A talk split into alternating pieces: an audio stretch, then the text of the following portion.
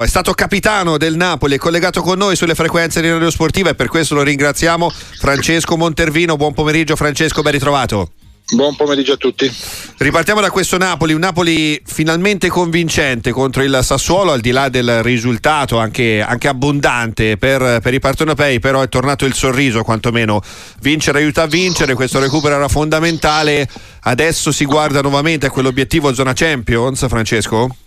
Ma diciamo che essere distanti 8 punti sicuramente non è poco, eh, anche se a 8 punti oggi c'è il Bologna e a 6 l'Atalanta, che secondo me è quella che poi alla fine potrà essere la pretendente per il quarto posto. Quindi guardando in maniera ottimistica possiamo dire che il Napoli potrebbe essere a 6 punti dalla zona Champions. È chiaro che la, la partita non vinta con, con uh, il Cagliari è pareggiato al 96esimo, indubbiamente ha creato poi un ritardo, però questa bella vittoria fatta contro il Sassuolo fuori casa domenica scorsa in qualche modo, in qualche modo ha, ha aiutato a sperare almeno in un finale di campionato di un certo tipo.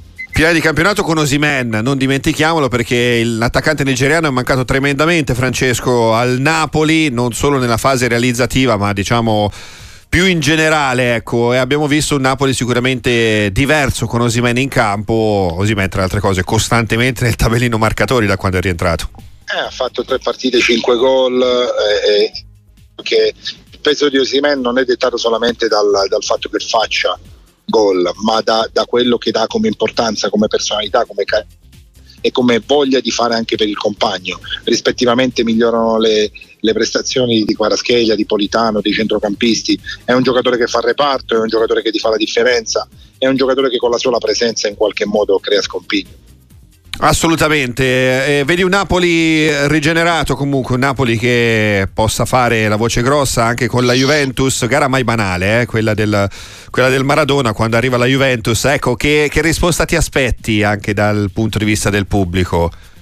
Ma il pubblico ha dimostrato che, che quando vuole è veramente un'arma in più, è chiaro che quest'anno...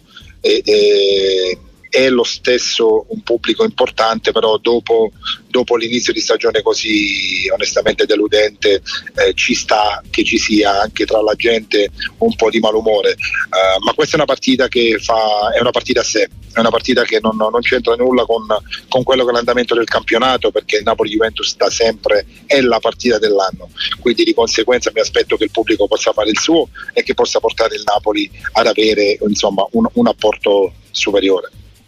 Calzona, il tecnico eh, chiamato al capezzale del malato, il malato è il Napoli ovviamente, terzo allenatore stagionale che si accomoda su quella panchina nel dopo Spalletti, numeri importanti che eh, testimoniano Francesco anche il lavoro che era stato fatto dallo stesso CT della nazionale italiana, vale a dire Luciano Spalletti nella passata stagione, ti chiedo però se Calzona è l'uomo giusto per far ripartire questo Napoli anche in proiezione futura volendo, cioè vedi un tecnico che possa rimanere anche sulla panchina del Napoli? No, ma credo che non sia in questo momento giusto parlare di quello che, pos- mm. che potrà essere. Sicuramente Calzona rispetto a tutti quanti gli altri è un allenatore, un allenatore che ha chiaramente meno appeal, meno carisma perché da primo lo ha fatto soltanto come CT della Slovacchia, ma che sicuramente conosce meglio di tutti la condizione eh, tecnica e mentale di ogni singolo calciatore del Napoli, perché rispetto all'anno scorso forse negli 11 titolari è cambiato soltanto il difensore centrale, che quando gioca Juan Jesus non è cambiato neanche quello perché era uno che già c'era l'anno scorso. Quindi voglio dire, rispetto a chiunque altro è un allenatore che conosce le dinamiche di Napoli e del, dei calciatori del Napoli. Quindi di conseguenza credo che sia stata una scelta anche tardiva ma giusta. Uh, senza nulla togliere ovviamente al lavoro che potrebbe aver fatto anche Walter Mazzarri però è chiaro che questa è una scelta che tecnicamente tutela anche quello che è un patrimonio della società.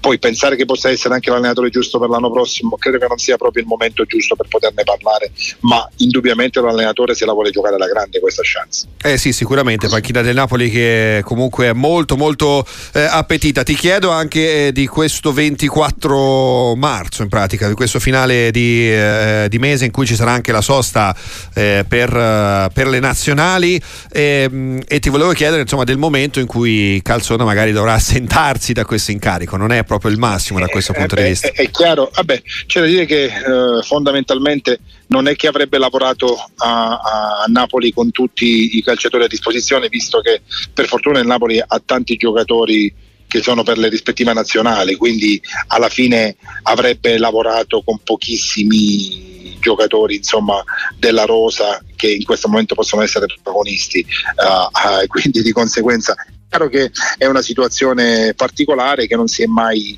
uh, verificata in un club italiano e chiaramente in particolare a Napoli. E ecco perché dico non è il caso di pensare a quello che potrà essere l'anno prossimo. In questo momento questo allenatore si giocherà le sue chance e cercherà di fare comunque continuare a fare bella figura con la nazionale. Poi per lui garantisce sempre Marek Kamsi, no? Ah beh sì, sicuramente eh, un, un, giocatore ex Napoli che se parla lui insomma c'è sicuramente da ascoltarlo. A proposito eh, di bandiere, in tanti ci stanno scrivendo eh, Francesco sul, sul, tema Napoli e stanno scrivendoti anche personalmente perché eh, c'è eh, chi come eh, Francesco, un tuo omonimo, si ricorda di una tua rete, non so se anche tu te la ricordi, Montervino segnò un gol allo Zecchini di Grosseto. Nel 2006 in un Grosseto Napoli che finì 2 a 2 2 storico, chissà se se lo ricorda. Te lo ricordi? Allora, allora, io in carriera ho fatto pochi gol, quindi, ah, quindi... Me, li ricordo, me, li ricordo, tutti chiaramente. Eh, eh, ov- ovviamente, ovviamente quella era una partita dove noi forse avevamo già vinto il campionato, comunque eravamo a un punto. A mancava pochissimo, mancava sì, pochissimo sì. a tagliare il traguardo. E, e, e, mi ricordo che quella partita ero in panchina, entrai perché si infortunò Capparella, con grande onestà sbagliai a crossare di sinistro e la palla andò sotto l'incrocio, sono onesto, però quindi me, me, lo ricordo benissimo quel che ho fatto. Eh, insomma, gioie, piccole gioie che arrivano, piccole grandi gioie che arrivano in annate anche indimenticabili per certi aspetti, perché poi eh, Francesco effettivamente quando si vince un campionato è sempre una gioia particolare. Ricordiamo che quel Napoli eh, aveva tante difficoltà, era finito addirittura in Serie C, però da lì si sono gettate anche le basi poi per ripartire. Un lunghissimo sì. percorso, un lungo percorso, però alla fine insomma Napoli è tornata. Ma, ma, guarda, per tornare nel grande calcio poi ci mettemmo due anni e mezzo, perché dalla finale persa ad Avellino il primo anno di Serie C nei playoff, l'anno successivo vincemmo subito il campionato, andammo in B, rivincemmo fu l'anno delle tre promosse Juventus, Napoli e Genova dalla B alla A certo. e immediatamente al primo anno di A ci qualificammo eh, per l'Europa League, prima eh, Intertoto e poi Europa League. Quindi voglio dire, eh, chiaramente, chiaramente è una, è una, fu, furono anni che ci videro vincitori in tutti i campionati e raggiungemmo immediatamente il calcio che conta. Uh, dopo, ci, dopo, un paio d'anni si raggiunse anche la Champions, però io ho partecipato fino alla, fino alla qualificazione per la Coppa UEFA. E abbiamo visto insomma quello che è stato anche il percorso di questo Napoli. Francesco Montervino, grazie per essere stato con noi. Appuntamento alla prossima, buon proseguimento. Grazie a voi, grazie a voi.